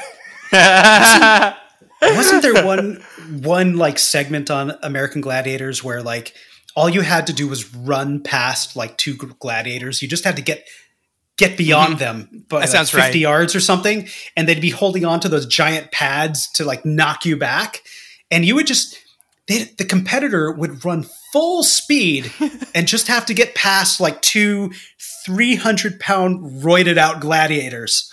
And the contestant, the contestant weighs two twenty five and has like eight percent body fat, but that's not enough. No. Yeah. it's like imagine if I had to like, you know, defeat the rock in an arm wrestle. Oh man. Also, they uh, so for the longest time, third prize has been this very mediocre looking shirt. They upgraded the shirt; it looks great. It's this uh, heather gray shirt with a Nintendo Power logo on the left chest. Looking yeah. good. That, that's a better looking shirt. I agree. That's uh, it's wearable. Anything on Counselor's Corner? I gotta say the, the counselor headshots are uh, pretty pretty boilerplate. These guys look like uh, they worked at in the Nintendo call center in 1990, Yeah, 91. I feel like I would like them to define very specifically what a game counselor does. Ah, this is a uh, this is like a really fun bit of history. So they had a call center where you could call in to get help with games. So they hired was like hundreds of people to work in this call center, you know, in Seattle, and uh, so they got like minimum wage to work in a cubicle farm. And uh, if you if you do a little searching online, we've talked about this in the other episodes, but like um, the, they'll have uh, people surface every once in a while to do a Reddit AMA or something, and a lot of times they'll show the binder that they had. So they would specialize for a certain segment of games, like you know A to L or whatever, and their binder would just be full of hand drawn and copied maps and stuff, just like deep cut how to get through the game reference materials. I, I would love to go through one of those binders.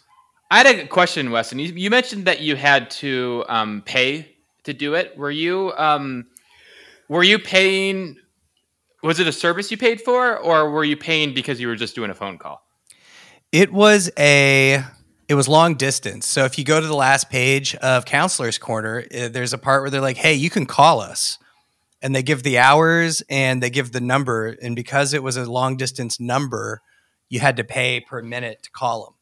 But uh, that you, but it wasn't like a service that you were paying for. It was just you were paying for the phone call. Exactly. Interesting. That's weird. That's wild that they had this free. I mean, not free, but like they weren't charging people. It was just a group of people devoted to supporting kids on video games. This seems like a lot of overhead. It sure would be great if Yeah. they had something like the internet. Yeah, I know, right? I know it's interesting. Like uh, even you, t- you t- mentioning the high scores thing. It's just like everything we take so much for granted nowadays. We acquired so much work uh, back I in know. the day. I just I just keep on thinking of the business plan here. Like, you know, I'm sitting in a boardroom with a bunch of people going, I have this idea, a place where any kid could call up and get the answer to any any part of a game where they're stuck or having challenges with. Like, what do you think? We're going to create a call center and we're going to hire a hundred people to come and work and they'll just answer phones and, and talk about every game ever made ever and be experts on everything ever. So we're going to pay these people to work at the call center, but nobody's going to pay us for this service at all. And it's going to, but we're going to get it back when people buy our magazine. I have a theory that I never considered and have not brought up on the podcast before. Do you think the game counselors were part of Nintendo's project to deal with the video game crash of 82? Do you think Oh. them having a resource, especially for bad, janky games, um, helps them deal with the issue back then where it's like, I bought a game that I literally can't finish? And like one part of that is the Nintendo seal of quality, where they're like, we actually played these games. They might not be the best looking, but you can go all the way to the end and it does function. And uh, maybe the other part here to give parents some confidence is it's like the game is not going to go to waste because your kid gets stuck. That's that's interesting. Yeah, because I mean, this whole scenario they're in is rebuilding trust uh, to some Yeah. degree, right? Yeah, I could see that. Yeah, I mean it's like a dec almost a decade after. And you know, the whole point of Nintendo Power is to promote all the games on there. Right. And And to suck up customer data. The, the players poll contest, you got to fill out the survey and they keep it all in database. the best part about this podcast is thinking about things I never thought about when buying a Nintendo Ma- Power magazine ever before. Like, wait a minute, like Nintendo owns the magazine, which means they also approved Creepy Superman. There's a part of me I would love. What does Gail Tilden do now? She's a uh, not a contractor, but like you can hire her to consult. She's a consultant, right? So she was editor in chief of Nintendo Power, and uh, it, it's so weird to think about this magazine because it's one of the biggest magazines in the world at the time. Like huge circulation, millions of subscribers. And um, they kept all the data themselves. They built the magazine internally. And when they started, they'd never done a magazine before. So it's kind of settled now 20 something issues in but like they were very much learning how to make a magazine while they were also like the biggest magazine you know in Yeah. the country or one of them Pretty wild. It's like um, I would love to see the. Um, I keep on doing freaking comedy metaphors. I got to slow down on these, but it's it's like the uh, Caddyshack. I want to see the Caddyshack. Uh, we were just figuring it out, man. It was wild. well, of making this uh, this magazine. hey it's the top 30 brett you want to run us through these top five Yeah, let's do the top five. All right. So yeah, the for this the sales uh, at number five we got Final Fantasy. hey And we got uh, number four Crystalis. hey and cool nice- cool niche zelda number three, we got Mega Man 3, and then followed at number two, Teenage Mutant Ninja Turtle 2, the arcade game. And at a number one, game still, i should point out undefeated. No one could beat him. Super Mario Bros. 3. It's been there f- for 23 months. I think it fell down once. Why? it's going to be there forever at this point right yeah, I think until Super Nintendo games start popping in. battletoads down to number 11 take that battletoads Yikes. Man, for the amount of marketing push they did, not doing well. Uh, Jason, uh, you got to read that Battletoads comic, man. If you thought this comic was weird, that comic is unhinged in the best way. oh, yeah, that was awesome. Bring it, bring it. Uh, and uh, speaking of, so the celebrity profile, uh, we've theorized for a long time now that they just make up all the answers in the celebrity profile because everyone says the same very specific things about games. Um, and this time, they're not even trying to hide that it's just made up marketing for their games because the, our celebrity is Bart Simpson, who is not a real person. that is so. I didn't really think about it in those terms, but yeah, they're truly just folding, like showing their hand that they have never actually interviewed anyone. Yeah, and it's just uh it doesn't really speak like Bart Simpson would. Speaks like a uh somebody at Fox or Nintendo gave the answers. Maybe Yeah. two people working together. They're doing, they're doing their best, but yeah, they're not really.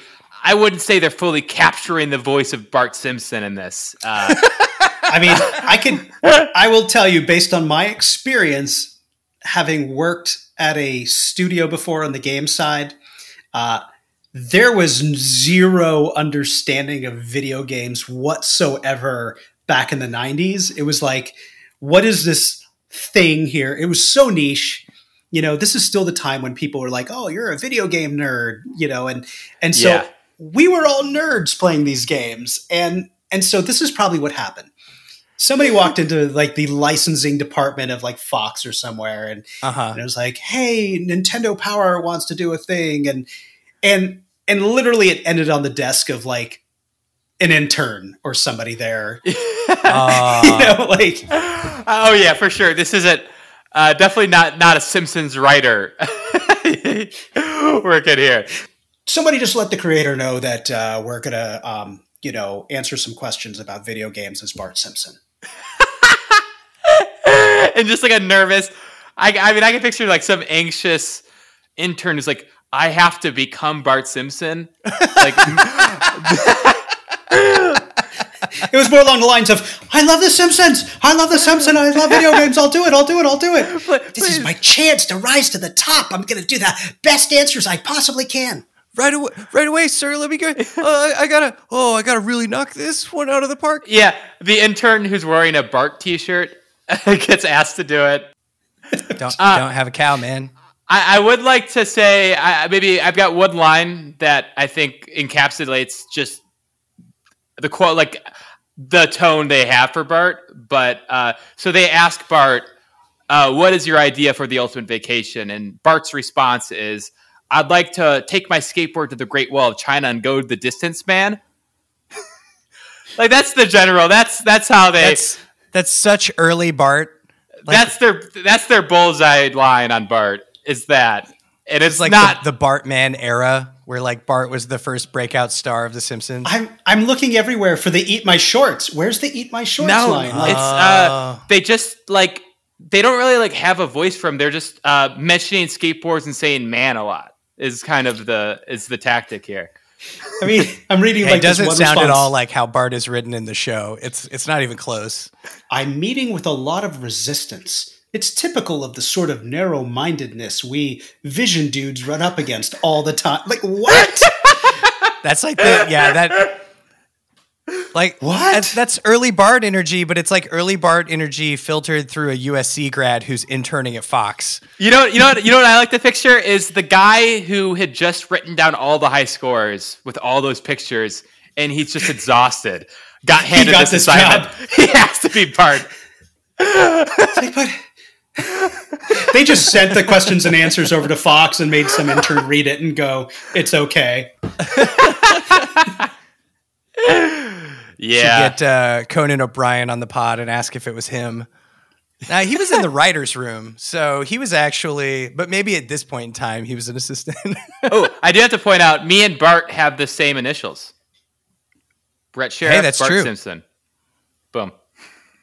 That's your edit. I just want to say one thing about the Pack Watch, and that is that it is almost all licensed games. We are about to enter a dark time. You're starting off with TaleSpin, which is one of the last Capcom Disney licensed games, and uh, those games are on the whole pretty good. But like Tom and Jerry, The Addams Family, The Flintstones, Terminator Two, that's dark, man. And then uh, in the side thing, we have Rocky, another Ninja Turtles game, the Batman Return of the Joker, which is actually that one's actually good too. Yep.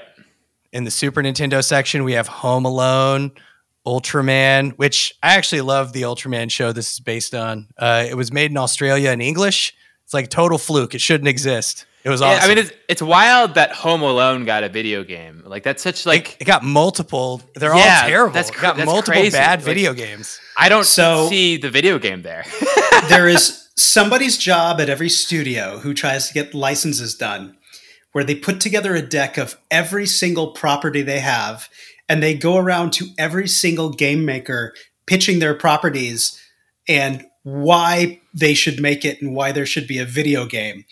Some of these games get made out of like um uh, what's the best way to put this? Like oh, you want to make a Terminator game?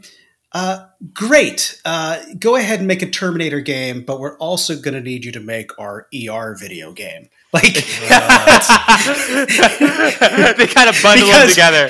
Oh, they bundle them. That's so insidious. well, I mean, occasionally. So, like, not not often, but like they'll push things and they'll push things, and they'll push things, and like you know, like hey, do a Wild West video game, do a do a Dallas video game, do a do a Knots Landing video game.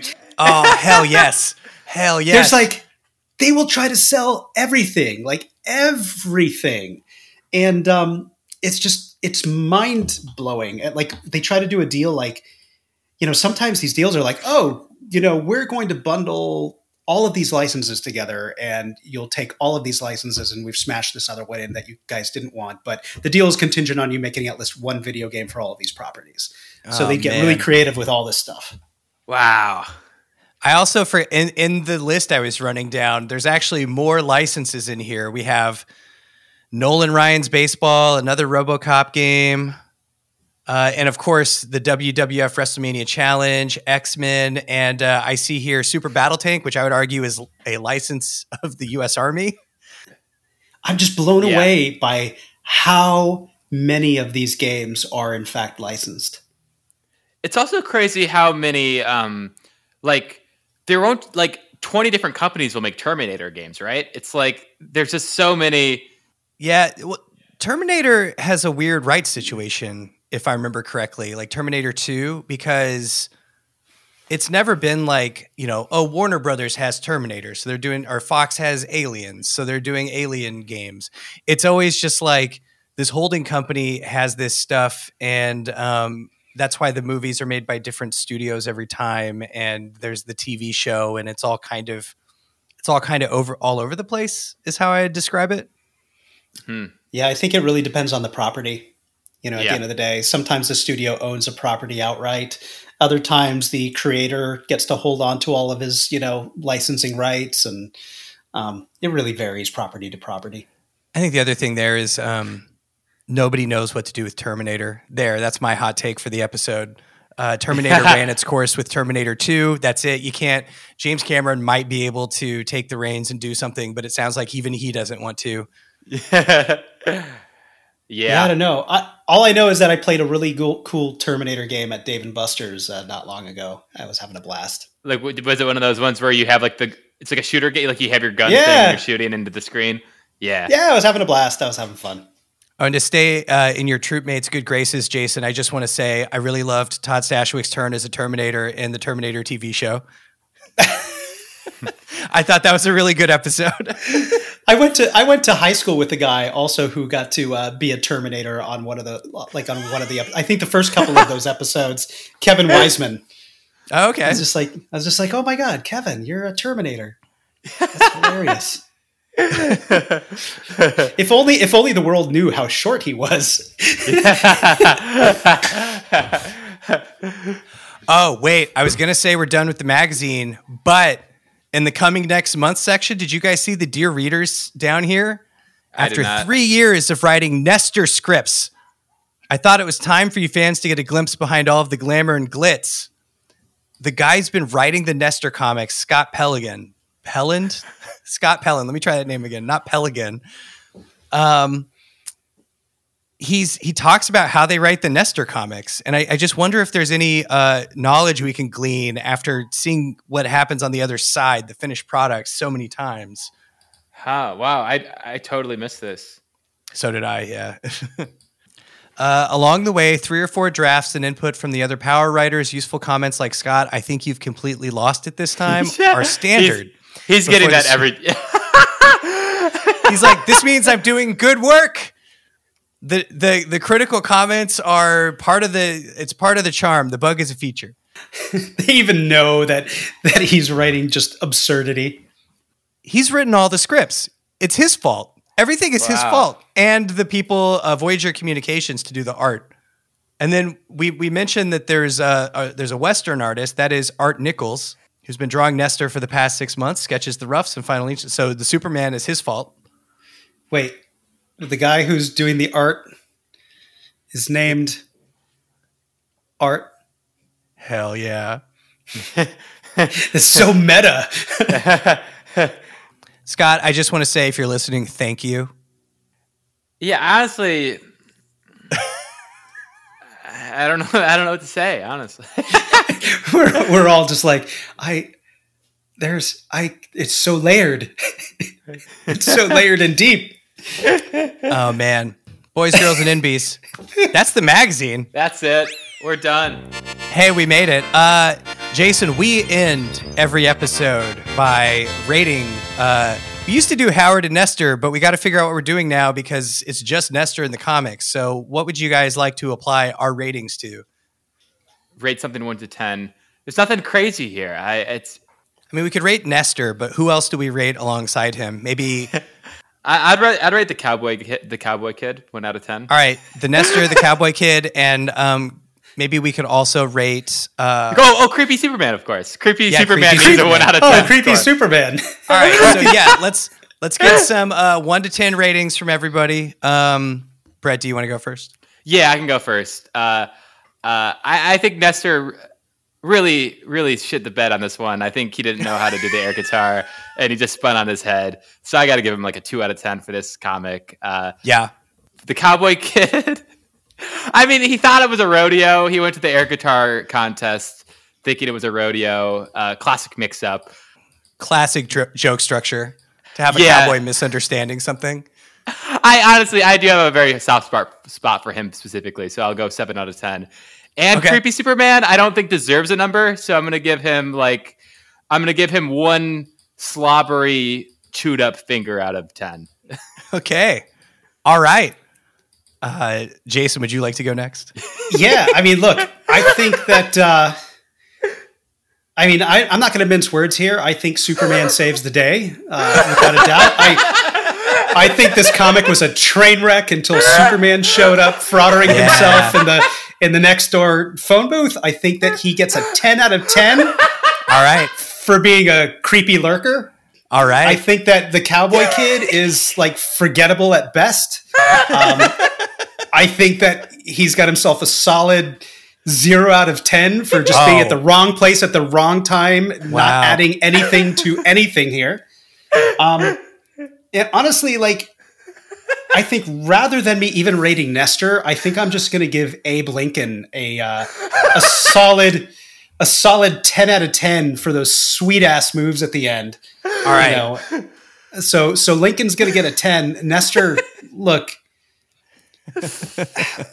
Nester is really just the vehicle which takes us to Superman and Abe Lincoln. So as as as the as the one through line, I'm going to give Nester a 5 for just being right down the middle. Just Yeah. solid right down, except for the breakdancing thing, which I think could have nearly been a tragedy and would have been amazing to see. Like if the comic ended with him cracking his head, like like just dying right there, like we just end on that panel and he's just dead. Like that's a ten out of ten because we wouldn't have expected it. Are the rest Yeah. of the the Nester's adventures run as he's in a wheelchair? I mean, no, I think like I think it's just, Just ki- everything him. is a eulogy after that. Everybody gives a Nester eulogy for the next, you know, I'm Bayou Billy. This is what Nester would be doing if he was doing a comic about my and game. then um, R.I.P. af- uh, a, per- a person gives a eulogy, and every eul- eulogy is buttoned by an air guitar. Yeah, and I think, but here's here's the amazing thing. Like, so we still get to experience Nester through these eulogies because here are people that get to tell stories about Nester that maybe we haven't seen before. So Oh, we get yeah. to go back in time and re-experience Nester. That would be before wild. he broke his neck. So- really, a missed opportunity here. I, Yeah. And we'll get to see Superman make appearances, you know, in other weird places and locations. Like one time he's like, you know, Nester can't get his cat out of a tree, and then you pan up and you see like creepy Superman holding a cat, you know, over his like crotch, covering him up because he's like naked hiding out in a tree. wearing those tidy I, whities. yeah, I want to go through every past comic. I feel like it's going to become like Where's Waldo? There's a creepy Superman somewhere in the background of one shot. every single every single time. There's going to be a really weird Z-man somewhere. Amazing. Those are great ratings. Um, to uh, to bring in another thing that I think is important, I, I would like my ratings to be of my favorite three guest appearances in Nester comics over the years. Um, so yeah, Superman obviously has to go in there. Uh, let's see. I'm gonna give. So I find him disturbing, but I really wish all three panels had been of him. So I'm gonna dock some points for them not being enough of uh, what is a reverse voyeur? Uh, uh, when somebody wants you to exhibitionist, exhibitionist Superman, reverse voyeur, reverse voyeur Superman, That sounds like a really weird video game. uh, reverse voyeur Superman. Reverse voyeur Superman. It's like Hello Neighbor, but you want the neighbor to watch you. Uh, oh no, he he saw me and found me.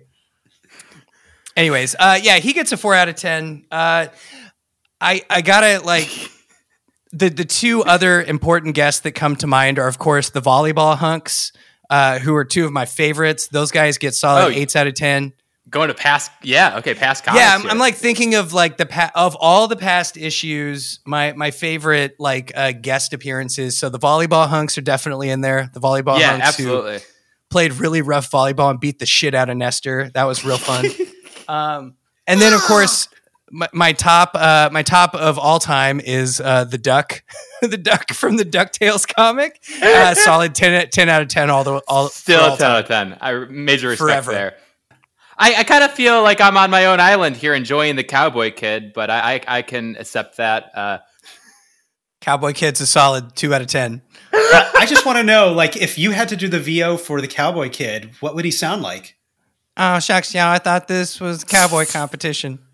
Oh, oh boy. yeah, it's, it's, it's got to be a very weak boy. He's like frail. Oh my, I thought. He has the uh, the lung capacity of an 85 year old. I was at a rodeo. Hello, everybody. it just starts hacking, just coughing uncontrollably for like two minutes. a frog in my throat. I may not be strong, but I love the old west. You, you know what would make this better? Uh, if I, if only I could spend some time with Superman. Oh no. Dude, Jason, thank you so much for coming on the podcast. Yeah, thanks so much, man. This is Do great. you guys do we is there anything you want to plug? Is there a place people can find you? Uh, yeah, you could just find me uh, on my Instagram, Jason underscore Addis. Uh, you can find me on Facebook. Same name, same dude. Oh wait, no, there's actually one other Jason Addis that's out there, and he's Wow. from Canada, and he does finance. He's my social media bizarro version of me. But yeah, if you see the guy doing pull-ups, it's me. great. Well, thanks so keep much, buying man. This has games. Keep playing games. That's all I have to say. Because thanks for keeping me employed. perfect. Well, it was really cool getting some inside looks. Uh, I'm glad someone in the gaming industry knows who Nester is now. I feel like that Yeah. that is important. Pretty soon it'll be everybody.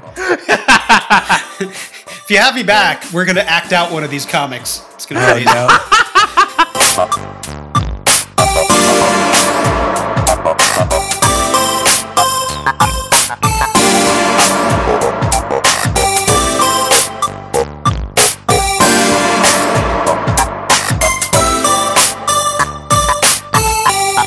The Now You're Playing with Podcast podcast is brought to you by the Podcast Power Players Power Team. Music by Games Cameron. Find back episodes, send us emails, and do cool stuff at our website, nowyou'replaying.com. That's your with an E, because we know how to do grammar.